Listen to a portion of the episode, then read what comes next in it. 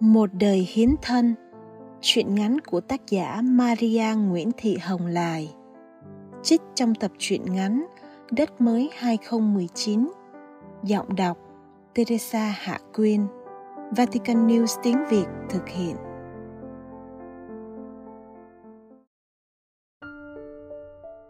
Thánh lễ đã xong, chúc anh chị em ra về bình an.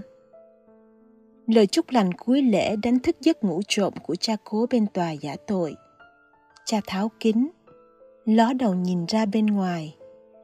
Thấy không còn ai, cha mới đứng dậy trở về phòng. Đã nhiều năm nay, sớm tối ngày hai lần, cha vẫn cứ đi đều đặn như vậy trên con đường lót gạch tàu nối hành lang nhà thờ qua nhà xứ. Vừa xong thánh lễ sáng, giáo dân ra về gần hết, bầu khí của giáo đường trở lại sự tĩnh lặng vốn có. Bây giờ mới là lúc hừng đông, khoảng khắc đẹp nhất trong ngày. Một làn gió đủng đỉnh lướt qua hái mấy bông cau trắng, thả rơi trên vai áo trùng thâm đã bạc màu của cha già sương đêm vẫn còn vương vấn quanh mấy tán cây chân trời đằng đông rực lên thứ ánh sáng hồng hào đặc quánh như màu lòng đỏ trứng gà cha vừa đi qua, chăm chú ngắm nhìn cảnh vật chung quanh, phóng tầm mắt bao trùm lên tất cả, rồi lại xoáy sâu ánh nhìn vào từng chùm hoa còn e ấp sương khuya, tưởng chừng đang còn ngái ngủ. Mấy chục năm ở đây, từng hòn sỏi trên sân, từng cành cây, ngọn cỏ, cha đều thân thuộc. Dù có nhắm mắt hình ảnh của chúng vẫn in rõ mồn một trong tâm trí. Nhưng sáng nay, tất cả cảnh vật ấy trở nên rất đặc biệt. Cha già nhìn chúng như sẽ không bao giờ được nhìn nữa. Cha bước vào phòng, ngồi xuống, từ tốn rót chén trà. Chợt có cơn gió nhẹ nhàng thoảng qua mái đầu điểm hoa râm. Gió làm vang lên tiếng lanh canh thanh nhã của chiếc chuông gió đã xỉn màu treo bên ô cửa ký ức về tiếng chuông gió hơn 30 năm trước ùa về. Đó là món quà của em gái mang đến. Tự tay treo lên cửa sổ với lời nhắn nhủ. Anh hai ở một mình, chắc sẽ có những lúc cảm thấy buồn có chiếc chuông gió thỉnh thoảng gió thổi chuông rung vui cửa vui nhà mà em thấy con người ta cũng cần giữ miệng lưỡi mình như chuông gió. Chỉ nên nói những tiếng nhẹ nhàng êm ái dễ nghe. Tiếng khiến lòng người tươi mát khơi lên niềm hy vọng. Không ai ngờ đó là những câu nói cuối cùng vì cô không may gặp tai nạn trên đường trở về nhà. Từ ngày ấy, cha vẫn để chiếc chuông gió ở đó như lời nhắc nhở về một thứ tình cảm thiêng liêng ruột thịt dành cho em mình. Không phai mờ, nhưng luôn giấu kỹ ở một góc khuất trong tim. Ít năm sau sự ra đi đột ngột của con gái, ông bà cố cũng lần lượt nhắm mắt xuôi tay sau khi lãnh các phép cuối cùng do chính tay của con trai mình dường như mãn hồi ức gia đình trong cha giờ chỉ còn võng vẹn thế. Bởi sau đó, cha dành tất cả tâm trí để nhớ những công việc phải làm cho sứ đạo.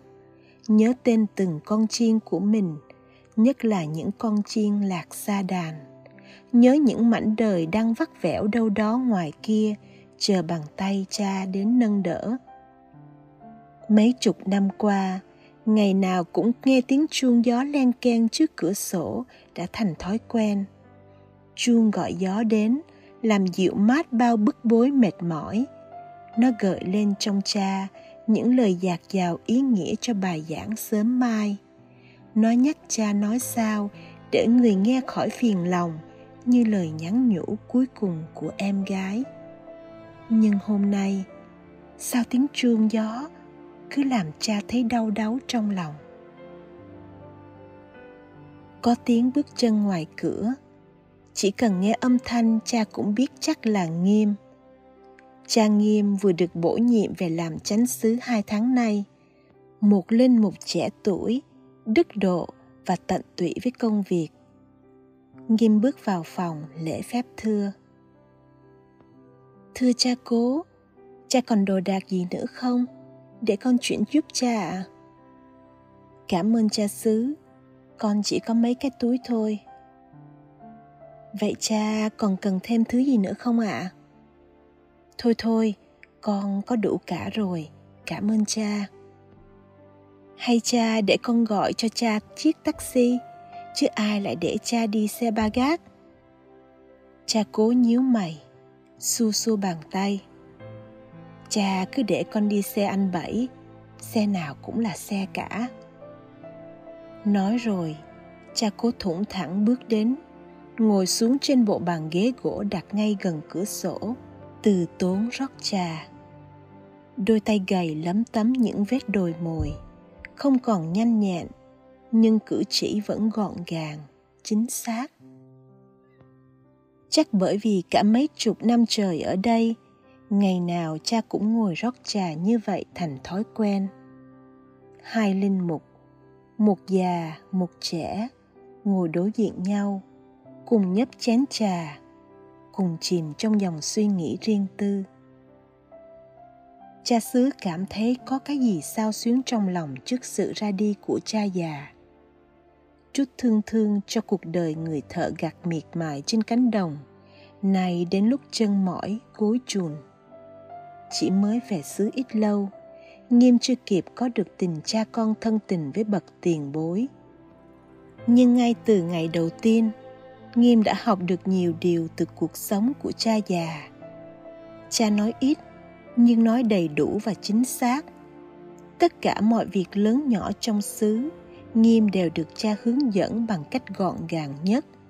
Cung cấp thông tin chỉ vừa đủ, nhưng cần thiết và không sai chạy một ly. Cha cũng thích nuôi chim chóc, trồng cây cối, nhưng tuyệt nhiên không xem bất cứ thứ gì là của riêng tất cả đều là tài sản chung của nhà xứ. Cha vẫn nói mình chỉ là người coi sóc, giữ gìn. Điều duy nhất làm nghiêm thắc mắc chính là cách chi tiêu của cha già.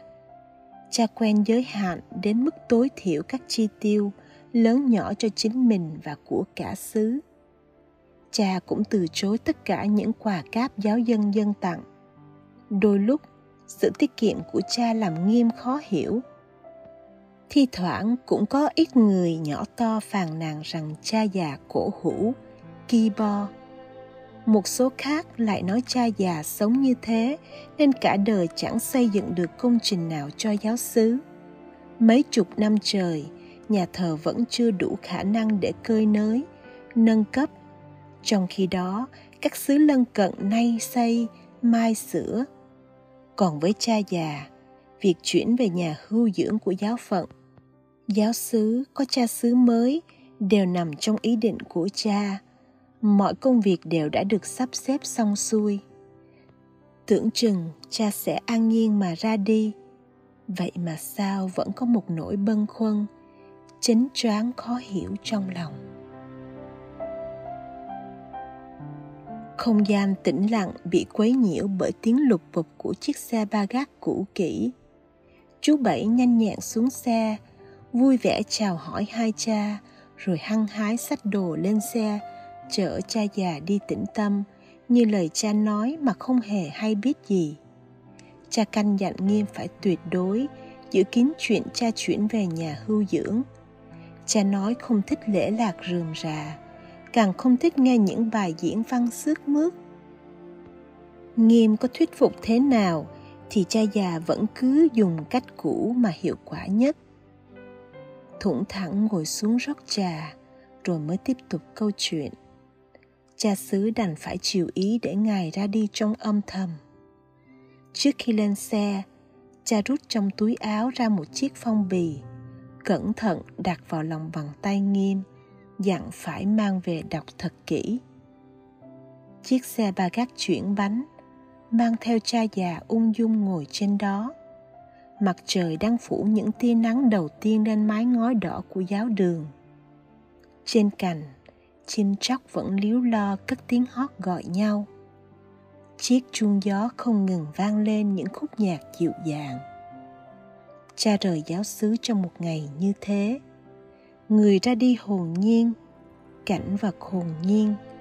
Người ở lại cũng hồn nhiên, vì chẳng ai hay biết gì ít ngày sau, giáo dân cũng phát hiện lý do vắng bóng cha già. Người ta xôn xao bàn tán với nhau.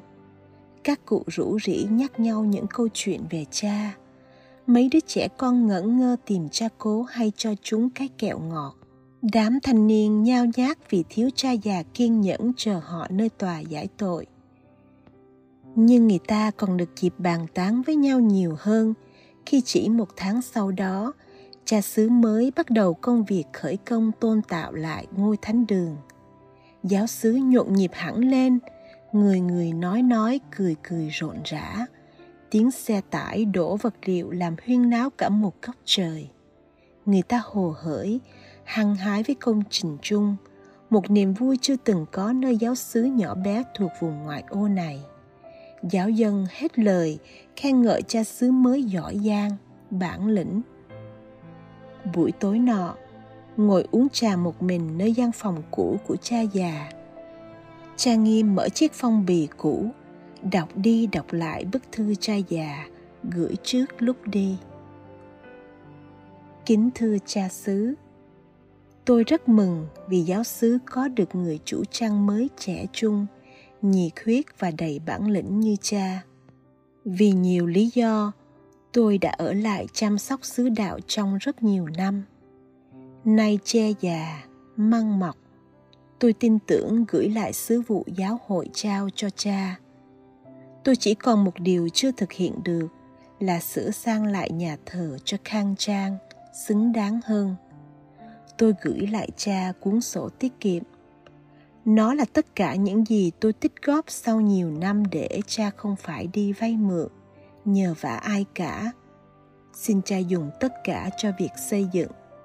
Nguyện xin chúa chúc lành cho cha và công việc cha thực hiện.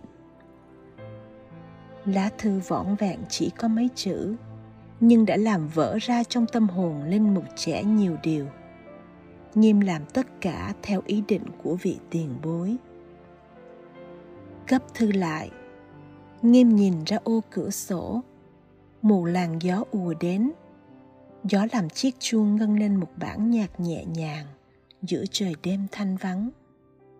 Nghiêm nhắm mắt, tưởng tượng đời mình tự chiếc chuông gió, một thanh âm của chúa không ồn ào, hoành tráng, nhưng tinh tế, nhẹ nhàng mà làm lòng người mát dịu. Ở một ô cửa sổ khác cha già cũng nhìn ra bầu trời đêm. Nơi có hàng vạn ngôi sao đang đua nhau nhấp nháy. Cha cũng nghe có tiếng chuông gió văng vẳng bên tai. Ngoài vườn còn có chiếc tàu câu khô rơi xuống đất, sau bao ngày che chở cho buồn câu kết trái. Để rồi sớm mai này, người ta sẽ nhìn thấy buồn câu tươi non mơn mởn, tràn đầy sức sống trong ánh nắng của buổi bình minh.